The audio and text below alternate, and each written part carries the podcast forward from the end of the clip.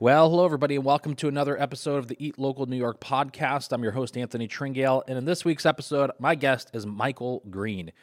You probably know Michael Greene from a few different things. Um, in the food world, most notably from defending the food trucks uh, in downtown Syracuse and trying to get them uh, more space and more, you know, opportunities in downtown Syracuse. And in the past couple weeks, there was an article that came out that Michael is going to be opening up a uh, food truck park right here in Syracuse, and something I couldn't be more excited about. Um, you can ask my wife, but whenever we travel over the last few years, if I see a food truck park or even an area where a couple of them are gathered, I stop and take pictures and save them on my phone because I'm just it's something I've always been excited like passionate about getting to Syracuse if if you had asked me over the past few years, like what are the concepts that you think, it would have been three one fried, and it would have been a food truck park. And so I am thrilled that this is coming to Syracuse. Um, couldn't be more excited for it, and thank God it's somebody like Michael who um, not only understands um, city layout and you know commercial real estate and you know locations, but also is so connected to and such a supporter of the food trucks. Um, so yeah, I'm really excited for this project, and I cannot wait for it to get open. It's going to do so much um, in our credibility here in Syracuse for our food scene. Um, we've taken a few weeks off here at the podcast, and uh, you know we've got a couple episodes that there might be another week or two gap after this episode, but I've got a couple cool episodes planned coming up. Um, I've got Mike Flynn from Flintstone who's going to come on the podcast just because I'm I'm really interested in who he is and what he's doing downtown. Um, uh, for all you restaurant owners listening or potential restaurant owners, hopeful restaurant owners, we're doing a podcast with Bud Laura, who you know we've had on before, um, possibly Chris Brown, who we've had on before, food who's a food distributor, and then uh, Zach from Spot On, which is a POS company. And uh, that episode's meant to kind of go through you're looking to open a restaurant, you're a new restaurant owner, you open up a second location. Like, what are the things that you need to look out for? Like, you know, talking to Bud about how to buy things, you know, just all those different aspects. And I'm really excited about that. I will say, if you're a restaurant owner and you're looking to make a switch for a POS system, or you're you know getting into a new restaurant and you're just looking for your first POS system, I cannot recommend spot on enough. Um, I you know I've been in this industry now for six years in the area, and it's really interesting now to be a restaurant owner and to see how things work, uh, be behind the scenes, and I don't know. There's just like in the past, people have asked for my advice on on stuff, and I would tell them, but now I'm like, I'm putting these things into practice in my own restaurant. And uh, Spot On is a company that I cannot recommend enough. Um, this is not a paid sponsorship by them, but we shopped around to a few different uh, POS companies and ultimately we went with Spot On because they had great um, services that they offered and they didn't charge monthly for them, which is phenomenal. Things like marketing and online ordering and all that kind of stuff. And um, and the biggest nod to Spot On that I can tell you is Zach, who we're gonna have on the podcast. Uh, the day that I opened the restaurant, that we opened the restaurant, he sat in the restaurant with us for four hours in the dining room, just hanging out, just in case we had any sort of an issue or a question for him. And I do not know of a single other company in this industry in our area that would do something like that. So, if you're a um, uh, and not to, I mean, I can call him day or night with a question with help. I call Zach; he's in the area. He helps me out with it uh, makes changes to the system if I need something changed from his phone or you know mobile. It's just it's phenomenal. I can't say enough great things about Spot On. Um, so if you are if you're listening, you need a connection to Zach, just send me an email, Anthony at eatlocalnewyork.com, New York spelled out, and I'll get you guys connected. Um, whew, the restaurant industry is a little interesting right now. It's uh, it's hard. It's it's a lot. Well, I mean, I can't say it's a lot harder than it has been in the past. Uh, but it is. So I said it. Have, having you know handled the social media marketing for a number of my clients, uh, you know we do it for about nine or ten restaurants in the area now, and um, talking to them it, it was uh, worlds easier to get customers for them two, three, four years ago than it is today. And talking to owners about how challenging it is to get people consistently in the door. Um, it, it's just a lot of things have changed. Nobody really, I don't know why. I shouldn't say nobody really knows. I don't think anybody knows. I sure as hell don't know why. Uh, but it's been it's been it's become a uh, more challenging uh, task to run a successful restaurant. Um, I don't know how many of you are listening to this who are restaurant owners. I'd imagine it's quite a few of you. Uh, I'd be really curious to hear your thoughts on that, on how you know things have changed for you in running or working in. You don't even have to be a restaurant owner. If you're a, a cook or a waiter or a server or whoever, you know, I'd be really interested to hear your thoughts about how the how the restaurant industry has changed over the past couple years. Um, I'm not really sure what to expect. You know, it's uh, it's a weird world out there, and um, yeah, just strange. That's all I want to say. It's just more challenging and a little strange out there. Uh, well, I'm not going to take up any more time in this intro. We're going to get into the podcast. I'm really excited for you to listen to this conversation uh, with my guest, Michael.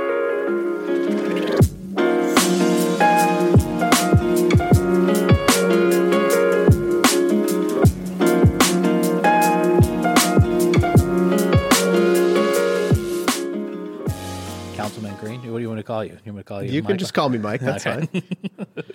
um, well, thanks for coming on. Uh, excited. You know, it came out uh, on the Post Standard. What last week, two weeks ago? Yeah that uh, you're opening up a food truck park in Syracuse. So, can you tell us a little bit about that? Yeah, so it's going to be called Harvey's Garden.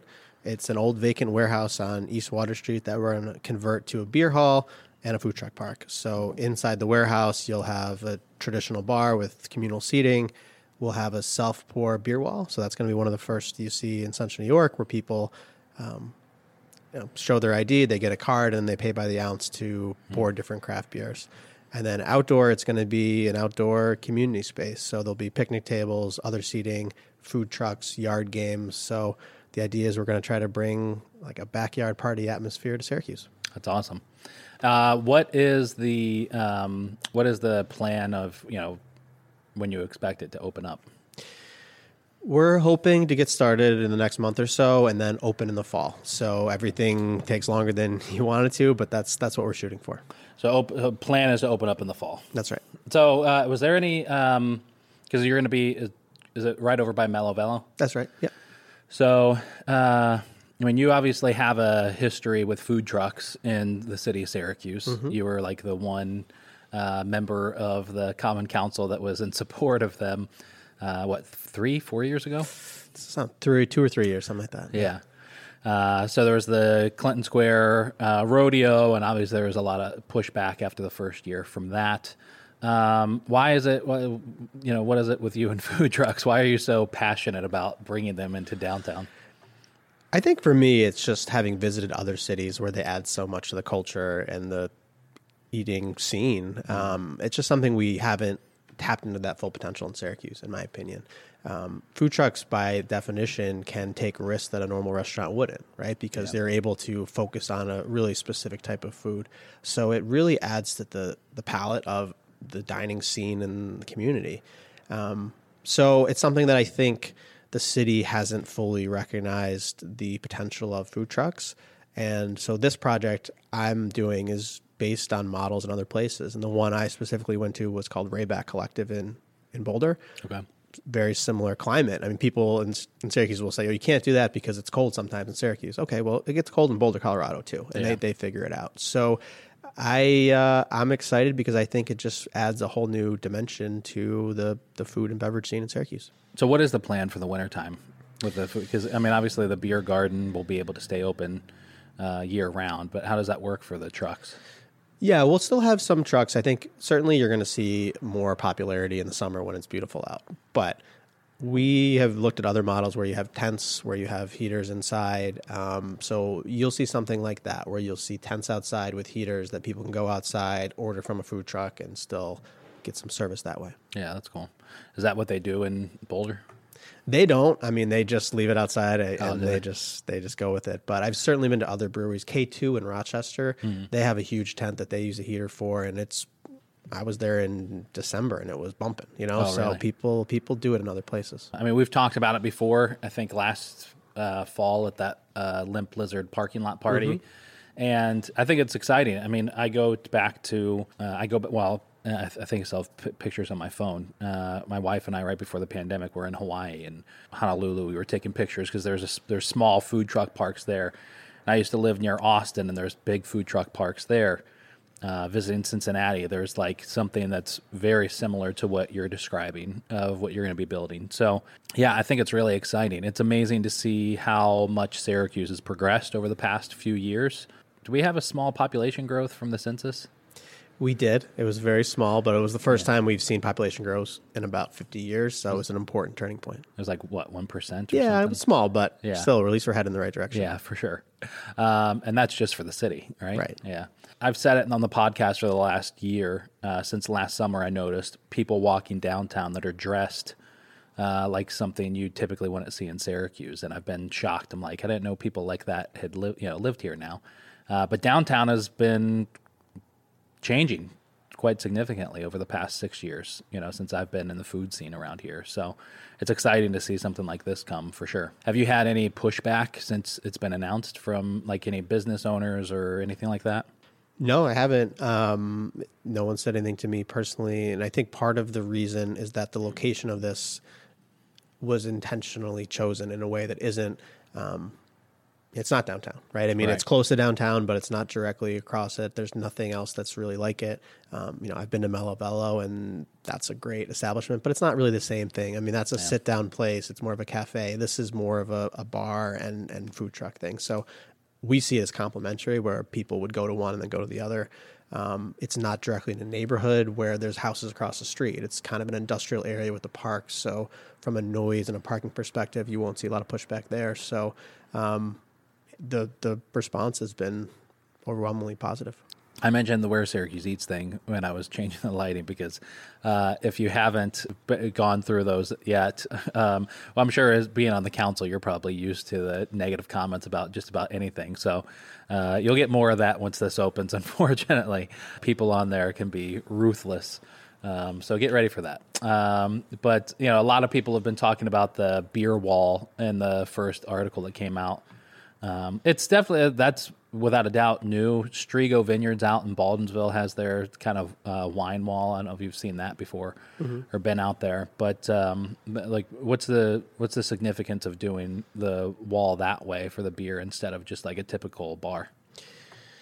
Well, first, let's take a step back and say there is going to be a traditional bar as part of it, right? So um, we'll still have that option for people that want to do it. Um, what we, the reason we did it with the beer wall is that we want to highlight different local craft breweries, and by doing it that way, you get people that are sampling more. That they may go to the wall and say, "I'm going to try three different things before I ultimately make my selection," in a way that you won't do at a traditional bar. I mean, you maybe you get one sample from a bartender, but you're not going to try four things Yeah. and without getting Annoying, annoyed, yeah, right? right. So, so that's where we really did that. Um, it's fun and it's different. Um, you know, some of the comments I've seen, I think, were a, a miscommunication of how it was. Like the article made it seem like you've got to go up and refill your cart every single time you try Mm-hmm. something else. The way the system works is it's for 64 ounces. So when you pour Mm. the equivalent of two beers, um, then you've got to go refilled. So that's a normal amount to do it. Um, Yeah.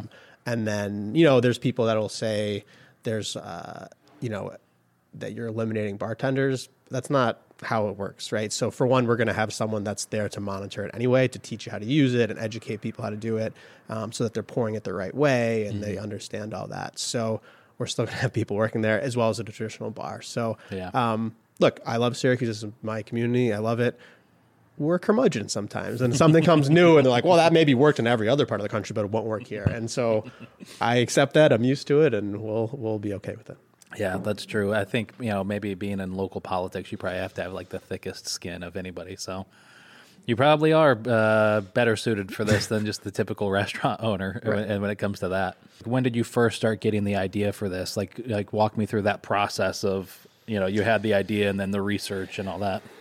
So again, as as we have talked about, I'm on the council and I've worked with the food trucks. So I've always been looking for opportunities to showcase them more.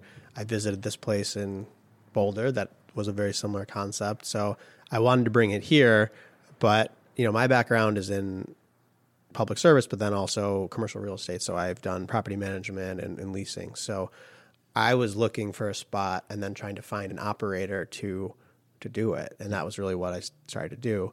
But as I identified this building, I think it's a it's a new concept that's a risk. So for a lot of people that are established working in a restaurant on a day to day, they're so busy that they don't really have time to step back and say, "Let me put together this huge business plan and this whole thing." Right. So I at that point realized that to make it happen, the best way to do it would be for me to get it going and from a mm-hmm. development standpoint.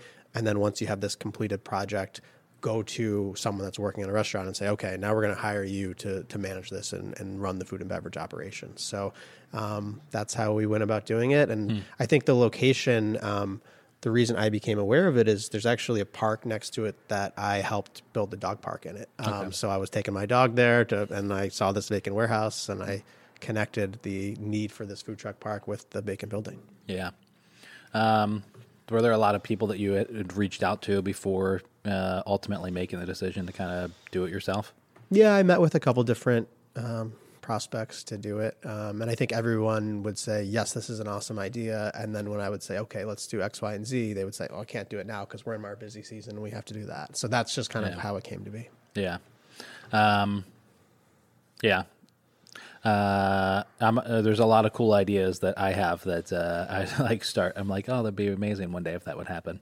Um, and uh, hopefully, there's through and fried was kind of like that. I had the idea for the name of the restaurant and the concept, and I was I told just about anybody that would listen. I was like, listen, hopefully you'll take it and run with it, and it'd be cool to see that come to life. Yeah. you know. So uh, before eventually I got lucky with uh, Chuck and Nick wanting to do it. So yeah. Um, I mean, did you ever see yourself as you know, you know, you're in commercial real estate, right? As you're in nine to five and local government, and did you ever see yourself as the developer slash owner of a food truck park? Definitely didn't, and my wife, uh, you know, it took a lot of negotiation to get it moving forward. I mean, luckily she thinks this is cool too, and she wants to see it. And we've talked to so many of our friends about just having a place where we can meet up and bring our kids and bring our dogs and not have to get a reservation or come and go whatever time you want. So, um, you know, that's why she's ultimately supportive. But again, this isn't what I'm trained to do, right? so um, that's where I try to be cognizant of what I know and what I don't know, and that's where I'm ultimately going to find someone that can run it, and I trust them, and they can they can go from there because um, it's not my area of expertise, and Mm-hmm. I, it's important to know your limitations. Yeah. Is that something that you envision like always being a part of uh, that ownership or leadership, or is it something that you're hoping that you can just completely turn the reins over to one day? I anticipate always owning it, Yeah. um, and just having you know staff and Yeah. managers that'll run it. Yeah. So Nick uh, Sanford, who's you know a good friend and president of the Food Truck Association, he's involved with it, and um, uh, I'd imagine he's going to be taking care of that aspect, right? Bringing in all the trucks. Yeah, so Nick was involved for one to partner with the Food Truck Association so that we get um, you know their involvement and their feedback on it, but then also for him to advise me on some of these details of how he should go about structuring it and doing that. Um, even just logistical things where you look at a plans and initially we were uh, designing the outdoor area in a way that the trucks would back out. And he was like, mm. "You're not going to back out this truck. It's too hard, right?" So, so we ended up designing it so it pulls through, and then it's easier mm. for them. So, even just those kind of details on the day to day, it's been important to have him there to kind of fill in the gaps of my knowledge. How does that work when you're on the city council? Do you have to like present this to the council for like is there like how does that work for disclosure when you're doing business or anything like that? So, there's nothing here that would require like council approval. Like, it's not going to. In a scenario where I ever did something, I would just recuse myself and I wouldn't be involved in that. But this one doesn't. It just a. It's allowed by the zoning as it is. Um, so.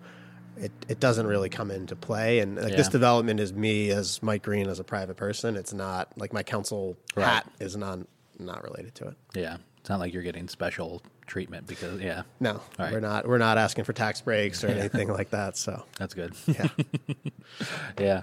Yeah, it's wild. This, I mean, it really is. It's in, it's encouraging is to see uh, somebody like yourself uh, who's involved in so many different aspects of uh, development in Syracuse. Um, you know, from commercial real estate to, you know, like I said, you know, government, and then now building something like this out. It's uh, it's it's cool to see people that are taking an investment into the city of Syracuse. Yeah, and for me, I live five minutes from here, and, and it's as much a part of me trying to build my neighborhood up to make it a place that there's more activities, there's more things to do that you can take visitors to.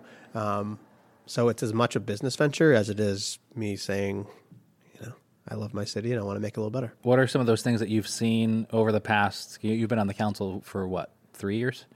Since 2018. 2018, so, four years. Yeah. Okay. So, what are some of those things that you have seen uh, change in the city over that time? Has it gotten better? I mean, it's been a really weird time, right? There's been a lot of changes just nationally that have gone on during Yeah. this time period. So it's hard to weigh everything. Um, I think we've gotten better in some areas. We haven't gotten better in other areas. There's been some new development that's good. Um, you know, one of my babies is the the sidewalk program. I, that's for me. Having a city that's walkable is one of the more important things you can do as a city to differentiate yourself from the suburbs. Um, so the fact that we're able to get that done, I think, was really important. Um, so I think we, you know, it's incomplete. There's there's things that have gotten better, and there's things where we still have more work to do. Being a partner in the restaurant, I'm like leading up to it. I was researching for, you know, two months leading into it. Um, fried chicken sandwiches all over the country, you know, in Los Angeles, in Las Vegas, in New York City, in like big cities. I wanted to see what other restaurants, other fried chicken restaurants were doing, get ideas, see what we could, you know, copy that was seemed successful, and see, you know, get ideas for the branding and all that kind of stuff. And there's still a massive amount of uh, things that I would love to do with a restaurant. How does that work for you as uh, somebody who has such a strong role in local government? I mean, is it are they are you like researching other successful councilmen and you know like is there like a who's who of uh, city council members in the United States that you know you look back on, or is it kind of just going with what you know you hold to hold dear as your values and Yeah, so I don't think we I look towards specific individuals. I think we look towards other cities and say what are they doing that works well, and then let's try to bring that here. So, you know, you talk about the sidewalks, but then there's just basic infrastructure things like you know how can we improve our trash pickup how can we improve our sewer work mm-hmm. our road paving i mean that's a simple thing but like as a as a basic thing, anyone that's driven around Syracuse the last five years, we've always had bad roads. They're getting a little better. We've been paving like two or three times the amount that we used to, mm-hmm. and it was a simple thing. But we used to pave our roads, and we would spend half the money on replacing the curbs and half the money on the pavement. Hmm. But you know, people don't drive around saying like, "Oh, that curb is slightly uglier than I want it to be." People drive around saying, "Why is there potholes everywhere?" So that was one of the things I did. Where I said, "Like, let's keep the curbs the way they are and pave twice as many roads." And as a hmm. result of that, we're able to start turning it around a little bit. So, you know, there's simple things like that where you you look at other cities and then you look at best practices and you say, you know, how do we bring those things to Syracuse? yeah it's uh yeah we have been doing a lot of paving over the past uh what two years. So what's your hope for you know i mean switching hats a little bit and talking more about the council. I mean what what is your hope for your career on the council? Is there i mean besides obviously you know things that you want to see kind of you know be more beneficial as a resident is there anything that you're hoping all right in the next two years i'm really hoping to leave this stamp you know the michael greene stamp on the city of syracuse The biggest thing I've been trying to focus on is improving transit in the city. So, um, bus rapid transit is this proposal that I've been trying to advocate for.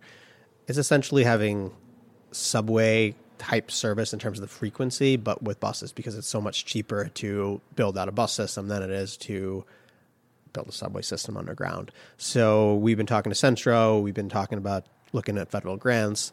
And the idea, I mean, that would connect OCC to downtown to the end of the line in Eastwood on on uh, on James Street would be one line, and then the other part of the X would be from the Regional Transportation Center to the mall, down Salina Street to downtown, and then going up to University Hill. So it's all the kind of key job places in the city would be connected and it would come every 15 minutes. So, you know, if you live five minute walk from James Street in Eastwood, all of a sudden you can walk to James Street and you can be downtown in eight minutes, right? And all of a sudden, maybe you don't have to pay for parking downtown at your office, or you know, your two car family can go to one car because you can do that, and there's a lot of savings there. Um, it also increases the development opportunities. So you go to a place like South Ave, and there's just vacancies everywhere between um, Strathmore and downtown. But if all of a sudden there was a bus coming every 15 minutes, you know, maybe it does make sense to build an affordable housing that, you know, you don't need to build a parking lot for and those things. So Yeah. to me, that's the big thing that would take Syracuse into kind of being a more urban city that you have good transportation networks. So that's that's the biggest thing I've been fighting for since I've been on the council, and that's what I want to make sure gets done before I before I leave. Yeah. Driving around uh, Syracuse, there's like you were just mentioning, like the Fayette corridor here. Like there's so many available properties here. Um, I was driving on Geddes, you know, just the other day, and just thinking like that one stretch from like here to the bridge up to West Genesee Street. You know, such a rough little stretch. Yep. I mean, after you hit Strathmore, you know, uh, from Strathmore basically to uh, the bridge, it's just really, really, really bad. And um, are there any programs that, like, you know, a lot of restaurant owners listen to this? So, are there any programs that in place that benefit someone who wants to go into a, um, you know, rundown part of the city and build something like open up a business or revitalize it? So I'm on the board of SEDCO, which is the Syracuse Economic Development Corporation, and what we do is we give low interest loans to people that want to open or expand a business in the city. So Okay. that's exactly the type of thing we do. Is if someone wants to open a new business in a neighborhood that we do everywhere, we do downtown, but we're particularly interested in neighborhoods outside the key downtown area Yeah. to try to revitalize those neighborhoods. So hmm. we'll give loans that a bank maybe wouldn't give because it is risky because it makes sense for the city to invest in the neighborhoods that have been underinvested in. So hmm. yeah, if you go on the city's website to Sedco, it's a comparatively streamlined process compared to getting a normal loan um, and we do up to 150 grand in, in loans so um, it can it can make a difference and we've we've funded some some cool projects from there Yeah. Is that something that you've seen? Is that a program that you've seen grow over the past couple years? Yeah, the city received a lot of money during the pandemic from the federal government, and we set aside a lot of it specifically to Sedco. So we've been giving a lot of loans through that program. Yeah. What do you think that's going to look like over the next? I mean, you know, obviously, you know, there's a lot of uh, issues in the national economy right now. Uh, you know, with gas prices just skyrocketing, interest rates rising. Everybody's nobody really knows what the hell's going to happen, and uh, neither do I. I was homeschooled for most of my life, so I have no idea uh, about any of it. Um, I, except for that, I'm glad that I bought a hybrid uh, last summer. Um, but how do you think that the next like year or two is going to impact that? Uh, do you think that is there a concern? Is there like kind of a plan in place for if business and you know development, like new businesses coming to town, start to uh, just plummet?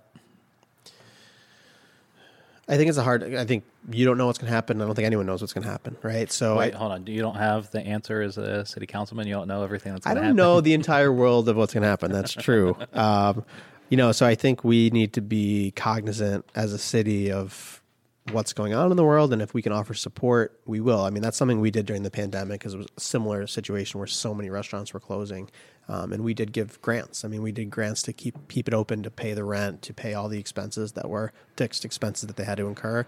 So we were prepared, and when that happened, and you know, we if we need to do something similar in the future, I think the city would would do it, and we would do it through Sedco. That was the entity that we did. Um, Gotcha. we did. I mean, I think over hundred loans to city businesses to keep them going during the pandemic. Yeah. Um, oh, so so Sedco did the loans during the pandemic, but this did the, was it the it was the actual city that did the grants, or did that go through Sedco as well? It all went through Sedco, but the city, Sedco is a separate entity from the city, but it's related. Um, So the city gives money to Sedco, and then Sedco administers those grants. Gotcha. Okay. Um, is it ever like? Is it ever weird for you being um, so connected to you know the commercial business world and also being on the council because you know from from what it sounds like i mean you kind of have an i like you know what's going on uh you know and being a business owner and being in the commercial real estate world but at the same time you have like a passion for it sounds like helping uh, build the city up and local business. So is it ever kind of like a weird conflict or internal conflict? It hasn't come up yet where it's like a project that I'm working on requires city approval. Um, Yeah. So maybe that day will come one day. And then, you know, in that context, I would have to step back from my role as a council and let the other eight councilors Yeah. vote on it and do it like that. But I find it helpful because there'll be times when something comes before the council and maybe I haven't worked on that project, but I've seen something similar. So I'm able to kind of provide a perspective that, um, you know, a lot of the other councilors don't work in this real estate world, so they're not able to say, you know, this is a good deal for the city, this is a bad deal for the city. Um, so I think it's a unique perspective in the same way that if, you know, some music perspective came up, Joe Driscoll could weigh in on it in a way that I'd defer to him and say, Joe, I don't know what I'm talking about, but you do, right? Yeah. So um, to me, it's been it's been really helpful, I think, to have that background. Yeah. When does Joe transition into the new role? He hasn't given a definitive date, but I, I think it's going to be the next couple weeks. It'll be soon. Oh, really? Yeah. Um, and then how, how does that go for that seat? Does somebody, does the, It's always drama. It's good drama. So is it appointed or is it vote? It's not voted. So a couple things will happen. The, the council will appoint someone that'll serve through the end of this year. Yeah. Assuming Joe vacates the seat before August 8th, which it sounds like he's going to, it'll go on the ballot this year. That there'll be an election in November Yeah. for him to serve him or her to serve the last year of his term, so it'd be 2023. But then in 2023 there's also going to be an election for the next 2-year term. Yeah. So, in theory, you, the council could appoint someone to serve this year. Someone else could win an election in November, and then someone else could run and win the year after that. So it'll be uh, it'll be very interesting. But Do you know who's on that? Like, do you, is there is there a short like is there a, a short list of people that the council's always looking at? Like this person would make a good council member.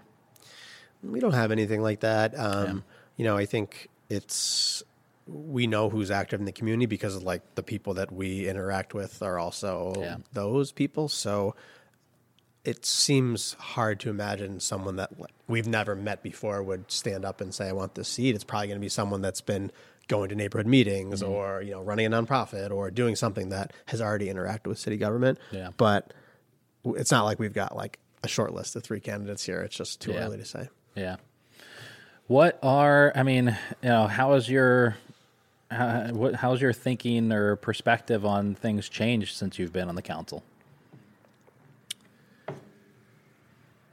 I think I have a new appreciation for how hard it is to bring about change, right? Like, I think it's easy to look at it and say the community should be doing this differently, but you don't necessarily know the entire like legal reasons as to why that can't change or who's going to oppose the change and you know all those things. So um, to really bring about change, it's it's hard, and you've got to organize a group of people that'll be supportive and that'll support those changes. So, um, I enjoy the work and the impact we've made, but it's tiring, man. it's a lot.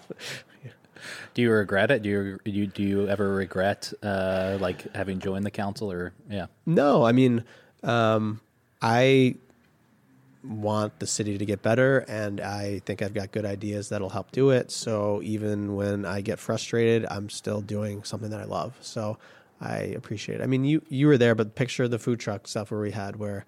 I mean, that was just such an incredible battle, you know. And it was just like I thought I was doing the right thing, trying to make it better, and but a lot of people yelled at me, and you know, so that's just that just is what it is. You got to accept that people aren't going to always agree with you, you know. Yeah. I got I got caught up in that and I wasn't even really involved. I wasn't involved in any of it besides maybe sharing.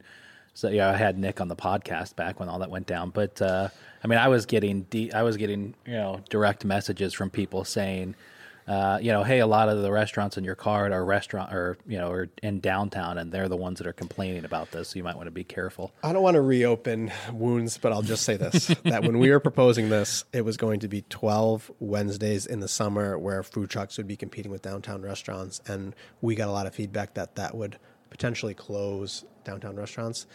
And the people that we heard from that subsequently went through an 18 month global pandemic where people couldn't sit in the restaurant and somehow still survived. So I think in retrospect, maybe they were overplaying how badly it would hurt them, but Yeah. we'll leave it at that. Yeah, and one of the biggest uh, opponents to that is now no longer in downtown. So True. Unrelated to the food truck. yeah. The food trucks didn't happen and it's still, you know, so yeah. right, it's. Um, I mean, I, I, uh, how do I want to say this? Um, I'm an idiot. Uh, I'll just I'll preface what I'm about to say by saying I'm an idiot and don't know what I'm doing most of the time when it comes to any of this.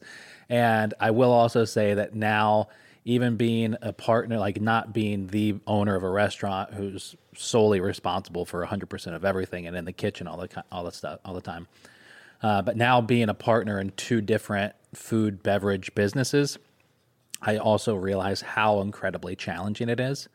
So, having said both of those things, again, I'm dumb and I have a little bit of an idea of how challenging it is. I'm still surprised how many people open up a restaurant and don't have any idea of what they're doing. Um, it's still a shock to me. Yep. Um, and uh, and with that said, it, it is today. It's it's harder than ever to own a restaurant. I think the challenge in that industry is that there are people that are really talented chefs or you know that can make an amazing drink Mm-hmm. and would transition that into owning a business which is a different skill set right to be able to run a business Yeah. versus to be able to make great food Yeah. right and i think that's where you get people that run into that issue It's like you said. I think it's like uh, you said with being on the council. You realize now how much it takes to actually get change to happen in really anything. And um, I think that is the case in almost every area of life. Nothing is overnight. Nothing that's of worth or significance. It's always time. That's always the one thing that, you know, it doesn't really it's no different i don't you know whether you're running a restaurant whether you're trying to get better sidewalks or you know more walkable city um, or better public transportation or whatever it is.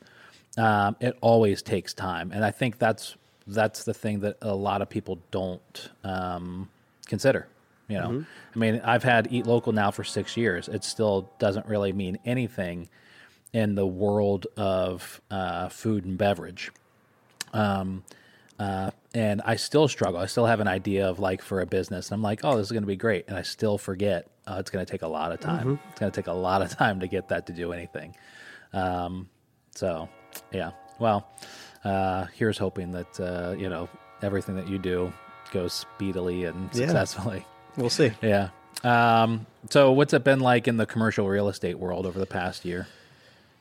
So I do mostly office and then some retail. Um, so it's been not a great time to lease office space. So a lot of people have been working from home. Uh, so companies have been, you know, they're not for the most part building big offices and stuff like that. So um, it's been slower than than what you would normally see in a normal economy for sure. Yeah. And I think no one knows the long term, you know, implications of working from home. Like, is, is, is this going to be permanent? Is it going to be temporary? Are people going to do a hybrid?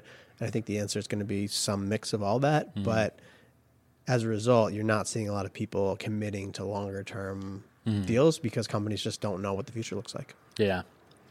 I think, um, yeah, they don't. I mean, my wife works for the state, for the Department of Health. Uh, she's still working from home. Um, she's not, they're not going back into the office, and their her office is downtown above Wildflowers. So, um, yeah, you know, she's still working from home and has been, and I don't think there's any plan to go back. Um, but uh, I think that's probably for me. I can say uh, that's one of the cha- is just like a you know a human being. That's one of the challenges. There's there is no like set. Oh, okay, this is how it's going. Everything's up in the air um, in the restaurant industry and marketing and you know what to expect of businesses to do or things to how things should function. Everything is up in the air right now, which is really difficult and weird. there isn't really a normal baseline. So yeah. Um, well, thanks for coming on the podcast. I'm excited, really excited for this uh, food truck park to be opened. It's going to be um, not only you know is it necessary for the growth for the community for the food world, f- food and beverage world here in Syracuse, but um, it, I think it's really going to put Syracuse just you know one step closer to kind of putting ourselves on the map for the industry. Um, not you know we don't there's not a lot of I, have jokingly said I, I, had a Zoom interview with a guy who is a um, uh, he was a commercial real estate broker and um, restaurant tour out of New York City in the early days of the pandemic, and um, him and his wife had moved up to the Hudson Valley out of the city, and they were kind of based out of there. And so I had this interview with him, um, just kind of getting to know what he does. And so he was he was saying, "You're based in Syracuse. What's that like?" And I said, "In the restaurant world, we're about." five years behind Buffalo, which is about 10 years behind, you know, right. New York City or LA or any of that kind of stuff. And he was, you know, laughing. And you know, unfortunately, that is true. But uh, it feels like over the past two years, we've made some strides, you know. Um, I mean, that's definitely accurate. I can say, you know, when I used to live in New York City, you know, you'd see speakeasies, you'd see beer gardens, and then we've now gotten those, and I'm grateful we did. But yeah, it was 10 years after New York City yeah. had them for sure. Right. So, um, somebody was, sa- was saying to me, um, Through and Fried is so amazing. It's like the hot new trend in the country and the food world. And I was saying, no, it's not. Like a fried chicken sandwich, as they were saying, is the hot new trend. I was like, no, it's not. Like, I've been working with the restaurants in Buffalo and Rochester that started this right before the pandemic, and now they've closed up shop two years ago yeah. because the trend is now moving, and we're just getting that in Syracuse. So, um, you know, uh, luckily the food truck parks aren't a trend, and uh, you know, there's been cities who've had them for years and years and years successfully. So mm-hmm. Uh, it won't be a fad that goes away. So I'm excited for it. Yeah. we'll have you back on as it gets closer to opening. Sounds good. Awesome. Thanks, man. Thank you.